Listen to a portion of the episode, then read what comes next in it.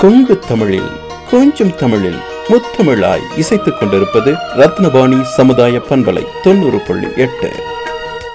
அனைவருக்கும் இனிமையான குரல் வணக்கம் தமிழ் வணக்கம். வித்தியாசமான தகவல்களுடன் விறுவிறுப்பான பயணங்களுடன் உங்கள் இல்லம் தேடி வருகிறது ரத்னவாணி சமுதாய பண்பலை தொண்ணூறு புள்ளி எட்டில். இன்றைக்கான தகவலுடன் இணைந்திருப்பது உங்கள் சிநேகிதி உஷா நந்தினி சதீஷ்குமார். சுதந்திரம் பெண்கள் உரிமை சாதி ஒழிப்பு என சமூகத்தின் அனைத்து தளங்களிலும் இயங்கி மக்களுக்கு தன் கவியின் மூலம் சுதந்திர தாகத்தையும் அடிமைத்தன ஒழிப்பு விழிப்புணர்வையும் ஏற்படுத்திய மகாகவி பாரதி எனும் தமிழ்தாய் பெற்றெடுத்த பெருங்கவிஞனின் பிறந்த நாள் இன்று. தமிழும் தமிழரும் உள்ளவரை போற்றப்படும் மகாகவியின் நினைவை போற்றுகிறது இந்த சிறப்பு தொகுப்பு. சுப்பிரமணிய பாரதி ஐயா அவர்கள் ஆயிரத்தி எண்ணூத்தி எண்பத்தி இரண்டாம் ஆண்டு டிசம்பர் மாதம் பதினொன்றாம் தேதி பிறந்தார். இவர் பாரதியார் என்றும் மகாகவி என்றும் அழைக்கப்படுகிறார். பாரதி ஒரு கவிஞர் எழுத்தாளர் பத்திரிகை ஆசிரியர் விடுதலை வீரர் சமூக சீர்திருத்தவாதி என பல்வேறு பரிமாணங்கள் கொண்டவர். இவரது இயற்பெயர் சுப்பிரமணியன். தமிழ் கவிதை மற்றும் உரைநடையில் தன்னிகரற்ற புலமை பெற்ற பேரறிவாளரும் நவீன தமிழ் கவிதைக்கு முன்னோடியும் ஆவார். தம் எழுத்துக்களின் வாயிலாக மக்களின் மனதில் விடுதலை உணர்வை ஊட்டியவர். இந்திய வரலாற்றில் திருப்பங்கள் நிறைந்த காலகட்டத்தில் வாழ்ந்தவர். இவரின் சமகாலத்திய மனிதர்கள் மகாத்மா காந்தி பாலகங்காதர திலகர் ஊவே சுவாமிநாத ஐயர் வ. உ. சிதம்பர பிள்ளை மற்றும் மகான் அரவிந்தர் ஆவார்.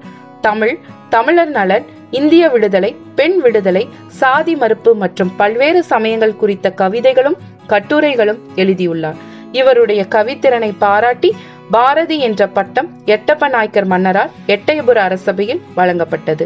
ஆயிரத்தி எட்நூத்தி எண்பத்தி இரண்டாம் ஆண்டு சின்னசாமி ஐயருக்கும் லட்சுமி அம்மாளுக்கும் எட்டயபுரத்தில் பிறந்தார். தனது பதினொன்றாம் வயதில் பள்ளியில் படித்து வரும் பொழுதே கவி புனையும் ஆற்றலை வெளிப்படுத்தினார். ஆயிரத்தி எட்நூத்தி தொண்ணூத்தி ஏழாம் ஆண்டு செல்லமாலை மணந்தார். ஆயிரத்தி எட்நூத்தி தொண்ணூத்தி எட்டாம் ஆண்டு தொழிலில் ஏற்பட்ட நஷ்டத்தினால் வறுமை நிலையில் அடைந்தார். இதனை எட்டயபுர மன்னருக்கு தெரிவித்து பொருளுதவி வழங்குமாறு கடிதத்தில் கேட்டுக்கொண்டார் பின்னர் எட்டயபுர அரண்மனையில் பணி கிடைத்தது.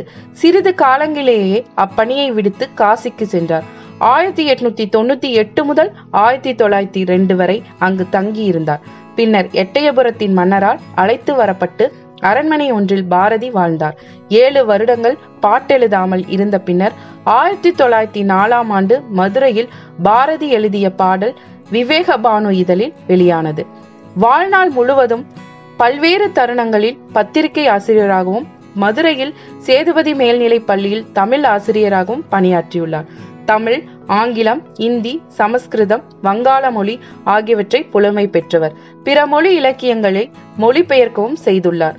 திருவல்லிக்கேணியில் வசித்து வந்த பாரதியார் தினமும் பார்த்தசாரதி கோவிலுக்கு செல்லும் வழக்கம் உள்ளவர் அங்குள்ள கோவில் யானைக்கு பழம் அளிக்கும் வழக்கத்தை கொண்டிருந்தார். ஒரு நாள் அந்த யானை மதம் பிடித்து இவரை பிடித்து வீசியுள்ளது. அதிலிருந்தே பாரதியாரின் உடல் நலம் குன்றத் தொடங்கியது. இவரது பெருமையை மேலும் மேலும் சொல்லிக்கொண்டே போகலாம். அவ்வளவு நீளமாக இந்த பதிவு மாறும். ஆனால் அவரது ஆயுள் மிகவும் குறைவாக இருந்தது.